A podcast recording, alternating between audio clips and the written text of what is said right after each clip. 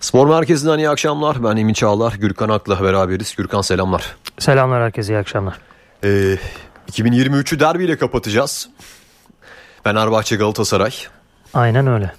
Ligdeki son maçları herhalde kimsenin hatırlamak istemeyeceği bir 90 dakikaydı. Şimdi başka şeyler konuşuluyor. Onlar da bizi yanıltırlar umarım ve güzel bir oyun oynarlar çift taraflı.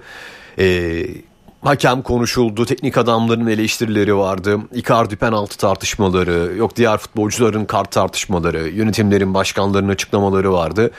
Bunları bir araya getirdiğinde ya da bunlardan bağımsız geride kalan o 3 günün 4 gününde muhasebesini yaptığında yarın akşam Süper Kupa'da oyun olarak derbiden farklı bir oyun bekliyor musun? Biraz daha kafalar rahat olacaktır herhalde. Çünkü ligde bir şampiyonluk yarışı var. Hata yapanın sıkıntı yaşayabileceği ve devamının geldiğinde belki de şampiyonluktan olabileceği bir hatalar serisi sizi şampiyonluktan edebilir ligde. Ama burada kazanan bir tane olacak. Süper Kupa'nın da değerini ben ligle kıyasladığımda çok aşağılarda görüyorum. Özellikle Fenerbahçe için. Galatasaray için de tabii ki bu iki ezeli rakip birbirine karşı oynadığında bir fincan bile koysanız ortaya bunu kazanacaksınız diye o iddiayla kazanan olmak için kıran kırana bir maç olur. Ama ligle kıyasladığımızda bence Süper Kupa'nın değeri çok da böyle önemli değil. Haliyle daha rahat kafaların olduğu ama yine de taktiksel anlamda herhangi böyle bir fazlaca rotasyonun yaşanmadığı, yine çok önem verilen bir maç olacağı aşikar. Tek fark var benim bakış açımla Fred. Çünkü özellikle ligdeki maçta Fred'in eksikliğini bir hayli hissettik Fenerbahçe cephesine değerlendirdiğimizde. Galatasaray'da işler daha yolunda gider gibiydi bana göre. Çünkü performansının üstüne çıkan futbolcular olduğunu gördük. Örneğin Barış Alper. Ben özellikle bu maçta da bir tekrarını yapabilecek mi merak ediyorum. Yine sol bekte başlayacaktır.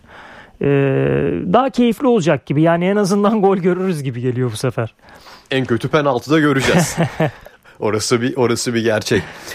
Şimdi baktığımızda eksikler de var. Ziyech bir tarafta, Davinson oynamıyor. Bunlar kesin oynamayacaklar.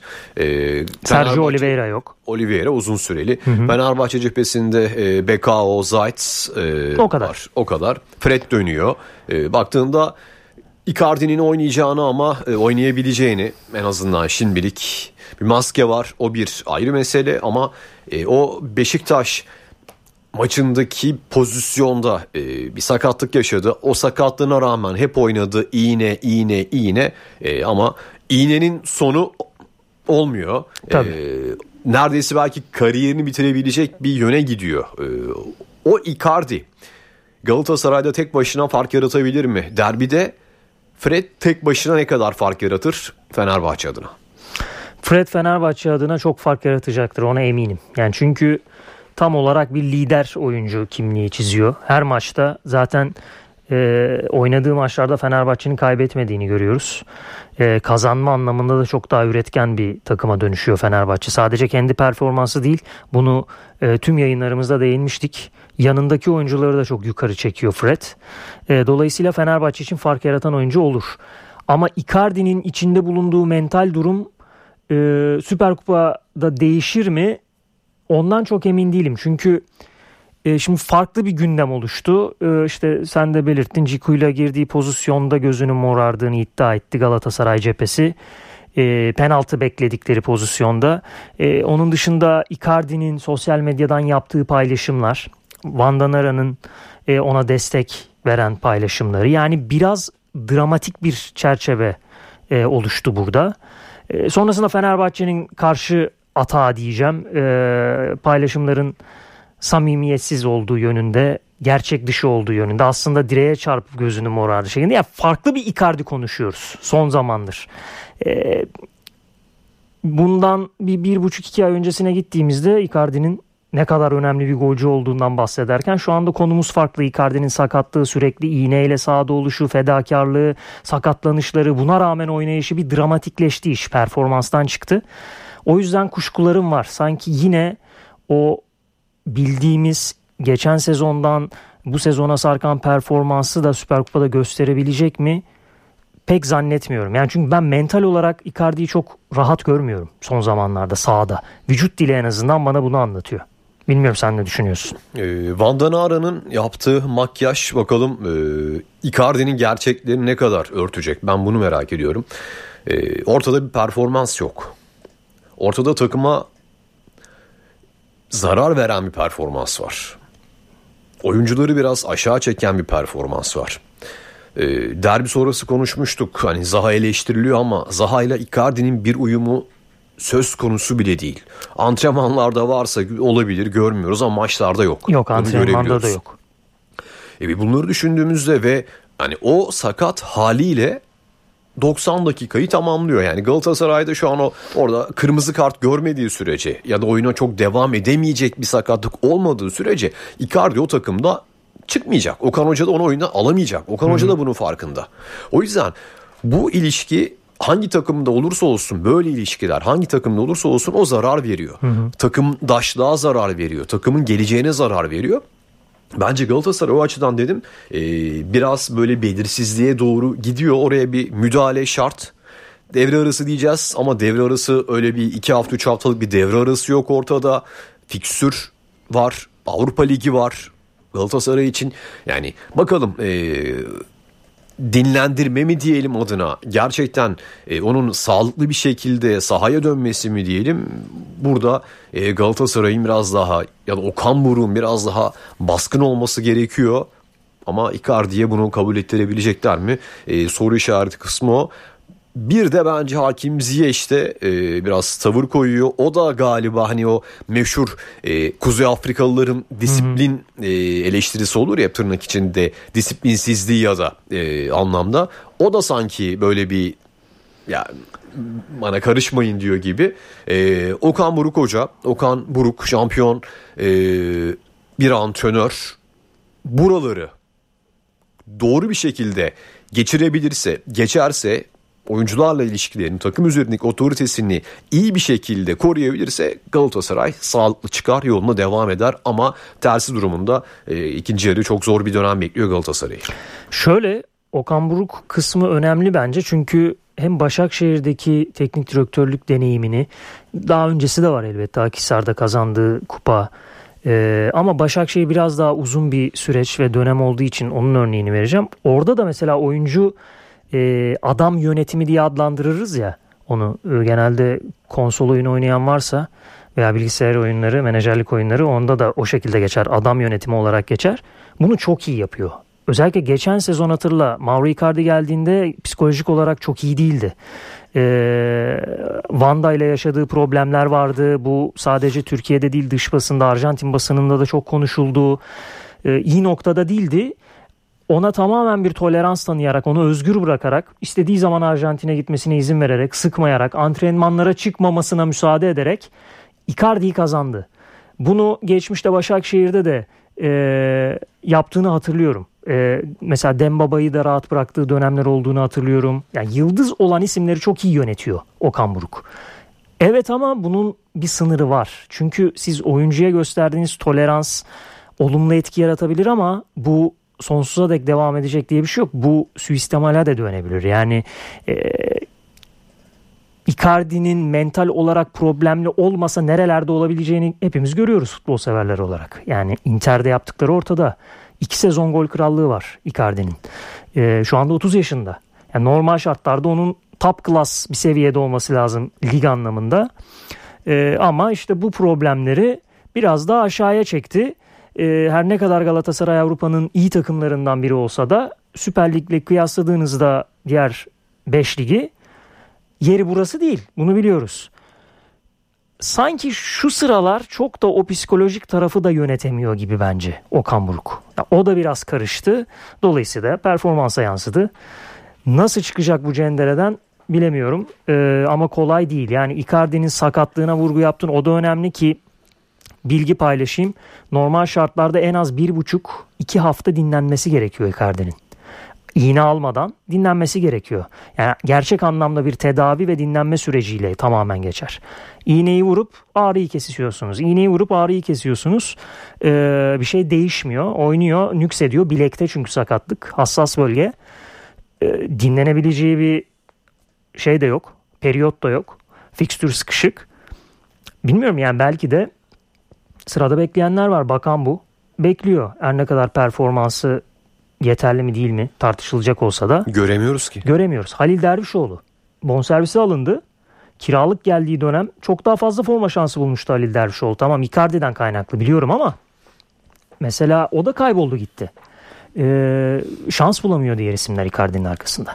İşte ona gelecektim. Zarar veren kısım bu. Evet. Icardi'nin Galatasaray sevgisini tartışmayız. Tabii ki bu işler parayla doğru orantılıdır ama bu sevgi ben sevgisi zarar veriyor gibi gözüküyor. Oyundan çıkmaması, çıkmak istememesi bunun bir göstergesi. Belki çıktı, diyelim ki 2 maç oynayamayacak, artık sakatlık onu topa vuramayacak hale getirdiğinde işler değişecek. Orada bahsettiğim Bakan bu veya Zaha ön tarafa geçtiğinde golleri atmaya başladığında acaba onu mu yaşıyor? Hani Icardi'nin bir psikolojik durumu da var. O yüzden bunları çözebilecek olan kişi saha içinde Okan Buruk, Galatasaray cephesinde bunlar. İsmail Kartal'a bir parantez açmak istiyorum. Biz hani, hatta sana da söylemiştim, bir imkan olursa sorabilir misin diye, İsmail Kartal kendisi nasıl böyle güncellemiş, nasıl yenilemiş demiştik. Perde düştü, gördük, yenileyememiş. Bu benim kendi görüşüm. Derbi ortaya çıkardı. Çok net bir şekilde bir Anadolu takımı teknik direktörü hüviyetindeydi. Son bıraktığı takım üzerinden konuşalım. Hani Konya'daydı. Konya'ya Galatasaray gelmiş. Kaybetmeyeyim demiş. Oyunumdaydı. Fenerbahçe'desiniz. Elinizde tarihin böyle en muazzam kadrosu yok ama olabilecek en iyi kadro var. 18'de 19 muydu? 18'de 18 yapmış bir takımın teknik 19'un teknik direktörüsünüz ama bir anda işler değişiyor. Teknik direktörlük burada ortaya çıkıyor. Zorda bir şeyler üretmek gerekiyor. Bu oyuncular olmasaymış İsmail Kartal 19 göremeyecekmiş Fenerbahçe'de. Bu gerçek, bunu kabul etmesi gerekiyor. Bir şeyleri değiştirmek istiyorsa, Fenerbahçe tarihine Arap İsmail'den Şampiyon İsmail'e geçmek istiyorsa hocanın oyun mantalitesini bir kez daha gözden geçirmesi gerekiyor.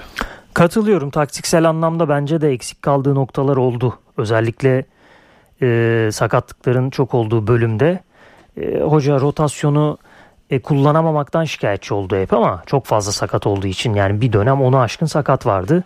Özellikle stoperde çok zorlandı. Tamam, hak verilebilir. O dönemlerde kazandı. Şimdi elinde kadro varken yapmaması. Sen Galatasaray maçına özellikle vurgu yapıyorsun ki hedef maçlardan biri, bir de bunlar sınav maçlarıdır zaten dediğin gibi. Beşiktaş derbisi böyle bir maç değildi. Beşiktaş'ın durumu ortadaydı. Derbi galibiyetidir ama gerçekler de var sonuçta. Çok yardımcı oldu Beşiktaş'ın karışıklık içinde olması Fenerbahçe'nin galibiyetine. Galatasaray karşısında gerçekten çok etkisizdi. Yani evinde isabetli şut atamamak izahı olan bir durum değil. Yani bunu hiçbir Fenerbahçeli'ye kabul ettiremezsiniz. Yani tamam, yenilmeden çıktığı için ortalık pek hareketlenmedi. Eleştiriler çok büyümedi ama yenilgi olsaydı böyle olmazdı. Yani Fenerbahçe hangi Galatasaray derbisinde isabetsiz şut atmıştır? Böyle bir istatistikle kapamıştır, daha doğru tabirle. Ben hatırlayamıyorum. Yani dolayısıyla bence kendini sorguluyordur İsmail Hoca. Hani çünkü bu teknik direktörlüğü sürdürmediği dönemde, boşta olduğu dönemde kendi ifadesi bu. Ekibimle beraberdim. Sürekli maç izledik. Onları görevlendirdim. Ben kendim gittim maçları izlerim dedi. İzledim dedi sohbet toplantısında. Mutlaka öyledir, doğrudur. Ama bir noktada zaten iş şuna çıkıyor yani. Cristiano Ronaldo da bir futbolcu. Kim koyalım karşısına? Çok kötü olmayan. Lautaro Martinez de bir futbolcu. Şimdi ikisi de kaliteli isimler. Ama Cristiano Ronaldo başka bir seviye. Yani arada bir kalite farkı var. İsmail Hoca'nın karşısına da kaliteli bir yabancı teknik adamı koyduğunuzda arada bir kalibre, yetenek farkı var. Yani İsmail Kartal'ın kötü bir teknik direktör olarak adlandıramam. Çünkü bize Fenerbahçe'nin başında sunduğu bir başarılı grafik var.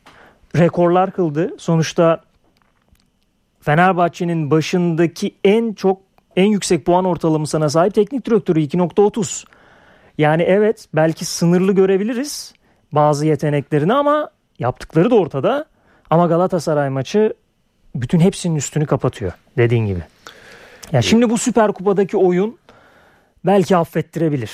Belki oyun öyle akmıştır. Bu arada sana katılmakla birlikte yan etken olarak ben hakemin performansını da orada söylemeden geçemeyeceğim. Çok durdurdu oyunu. İki takımı da oynatmadı. Yani buna da değindik. Çok da isyan ettik birlikte. Ya 43 dakika ne demek ya? Bir yarıdan daha az oynandı maç. Orası apayrı bir konu. Orada herkes üzerine düşeni alacak ama sonuçta teknik adamlarını, yani Okan Buruk o gün 5 değişiklik, ezber değişikliktir, dakikası bellidir, eleştirilebilir ama İsmail Kartal Galatasaray derbisini 3 değişiklikle kapatıyor. Yaptığı 3. değişikliğin dakikası 90. Ceko'yu çıkarıp Batshuayi'yi alıyor. Evet, çok bunun yani o gün maç sonunda ilk söylediğim de buydu. Bunu bana anlatamaz. Yani ikili forvet çıkın, üçlü orta saha çıkın, üçlü forvet çıkın. Ne kaybedeceksiniz? Yani mağlubiyet mi eleştirilirdi? Cesur bir oyunun ardından, yoksa bu tarihin en vasat, en silik performansı mı? O yüzden söylüyorum, bazen kaybetmek gerektiğinde cesur kaybetmek gerekir. Doğru. Mesela buradaki Galatasaray Bayern maçı. Evet, skor kime yazıyor? Bayern, ama hala Galatasaraylar bence yıllar boyu unutamayacakları bir oyunla kaybettiler. O anlamda söylemek istemiştim. Umarız dediğim gibi teknik adamlar bunun konusunda ekiple beraber çalışacaklardır buna. Galatasaray demişken, Fenerbahçe demişken, sonuçta bir gerçek var. Fatih Terim Panathinaikos'sa. Evet. Nasıl değerlendiriyorsun? Çok hızlı gelişti gibi gözüküyor. Detaylarını Fatih Hoca basın toplantısı yaptığında sorulara cevap verirse öğreneceğiz inşallah. Evet. Yarın bir program yapıldı. Yunan ekibi yarın 16'da Türkiye saatiyle Fatih Terim'i basının karşısına çıkartacak. Çok detaya girer mi bilmiyorum. Bir tanıtma toplantısı şeklinde geçer gibi geliyor bana. Daha yüzeysel geçer gibi geliyor. Sonuçta Fatih Hoca'nın gündemde farklı şekilde de ismi dolandı bu son dönemde, işte fon olayları. O da canını sıkmıştır bence. Onlara çok gireceğini zannetmiyorum. Ama sağ kenarında olmayı özlemiştir mutlaka. Yunanistan Ligi'nde Fatih Terim başarılı olur mu? Bence olur. Çünkü Yunanistan Ligi'nin kalibresi de bizim ligle aynı. Bizim lig bence düşük bizim ligden. Tabii ki düşük. Biz oradan daha yukarıdayız ama hani o genel bir sosyokültürel olarak baktığında benzeriz. İşte büyük takım sayısı neredeyse aynı. İşte PAOK daha yeni o büyük takımlar arasına adını yazdırmaya başladı. İşte Panathinaikos, Olympiakos, AEK. Bu 3 takım vardır. İşte Türkiye Ligi'nde de 4 büyük var. Orada da işte hadi PAOK da ekle, 4 büyük olsun. Böyle bir lig. Genelde alt sıra takımlarının kalibresi çok düşüktür. Dolayısıyla oradan çıkar Fatih Terim ve ekibi. Willian Araudo var bu arada takımda. Fenerbahçe'nin oraya gönderdiği. Hatta Bakasetas'ın transfer edilmesi de gündemde. Özellikle Yunan basınında da konuşulur oldu. Bakasetas Panathinaikos'a transfer olacak şeklinde. Birkaç hamlesi olacaktır mutlaka. İlginç, yani birçok açıdan merak ettiğim bir gelişme bu benim. Çünkü Jovanović gerçekten çok iyi devam ediyordu Panathinaikos'ta. 1 puan ya. 1 puan gerideydi. PAOK'tan 34 puandaydı. PAOK 35 puanda. 2,5 senedir falan hocası. Taraftarın da çok sevdiği. Ben biraz şöyle forumları karıştırdım. Yunanistan taraftarı şaşkın. Panathinaikos taraftarı. Yani hocanın neden gönderildiğini anlamayanlar var. Ama Fatih Terim'in gelişine sevinenler de var. Heyecan arayanlar da var.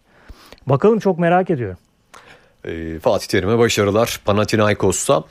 Son 2,5 dakikaya girerken kısa bir Beşiktaş yapalım. Bugün Samet Aybaba'nın bir basın toplantısı vardı. Futbol takımları genel koordinatörü. En çok merak edilen tabii teknik direktör konusuydu. Sergen'le ilgili de Sergen doğal aday ama konuşmadığımız için anlaşmadık. Konuşursak anlaşırız ifadesi var. Acaba buradan ne çıkarmak gerekiyor? Daha net olamaz mıydı? Yani net aslında konuşmadığımız için ama konuşursak anlaşırız. Ortada şu an bir teknik direktör yok. Sergen Yalçın'ın geçen haftalarda Serdar Sarıdağ söylediğinde, o zaman Rıza Hoca takım başındaydı, takım teknik direktörü varken görüşmem demişti. Şimdi ortada bu durum varken nasıl bir yol izlenecek merak ediyorum ama İbre artık Sergen olmadığında Beşiktaş kimi ikna edecek? Yabancı isimler söylüyorlar. Yani Beşiktaş benim için gururdur gibisinden ama kimse bu ortamda Beşiktaş'a gelmek istemiyor. Bunu da görüyoruz. Bakalım Sergen Beşiktaş bir kez daha buluşacak mı? Senin öngörün nedir? Ben Sergen Yalçın olması gerektiğini düşünüyorum açıkçası. Çünkü yabancı teknik adam bence burada büyük risk. Genelde de baktığım zaman Övünç Özdem de haberlerinde neredeyse 7-8 teknik adamın listede olduğunu söyledi. Hepsini şöyle bir baktım, çoğu boşta olan, hatta bazıları yıllardır takım çalıştırmayan hocalar, tecrübeli de olsalar. Bence Sergen Yalçın doğru isim ama orada Samet Aybaba'nın açıklamalarında bir cümleye takıldım. Bu takımın patronu benim. En üstte ben varım şeklinde bir cümlesi var. Bu gelecek teknik adama da bir mesaj. Ve teknik direktörler genelde böyle idarecileri çok sevmez. Yani üzerinde baskı kuran ve ben senin patronunum ifadelerini çok sevmez. Onu da merak ediyorum. Sergen Yalçın'ın da nasıl bir karakter olduğunu hepimiz çok iyi biliyoruz. O görüşmeyi Samet Aybaba mı yapacak, Feyyaz Uçar mı yapacak? Yani belirleyici olan o olacaktır. Ya tabii ki orada anlaşırlar ama sonrasında başladıktan sonraki süreçte anlaşmazlıkların olmaması imkan yok. Mutlaka olacaktır. Ama Feyyaz Uçar'la Sergen Yalçın iletişimi başka olacaktır. Samet Aybaba'yla Sergen Yalçın iletişim başka olacaktır. Bakalım siyah beyazlılar şu an doğal aday Sergen'i ikna edebilecekler mi? Sergen Yalçın da kabul edecek mi teklifi? Çünkü kadro Sergen Yalçın kadrodan kimin olacağından ziyade kimlerin gideceğini merak ediyor. Çok isim gider. Sergen Yalçın olursa. Bir numaralı zaten Abbakar var. Söylemeye gerek yok. Gezzal gider. O gider kısmı bunlar. Umarız o U19 takımından şans bulanlar, iki maçtır yedek kulübesinden çıkamayan oyunculara da yeterli, hak ettikleri şansı daha doğrusu umarız birisi verir. O da Sergen Yalçın gibi gözüküyor. Yani şu anda Beşiktaş'ın tüm yolları Sergen Yalçın'a çıkıyor. Hayırlısı takip ediyor olacağız, göreceğiz. Gürkan Ak, çok teşekkürler. Ben teşekkür ederim. İyi akşamlar, hoşçakalın.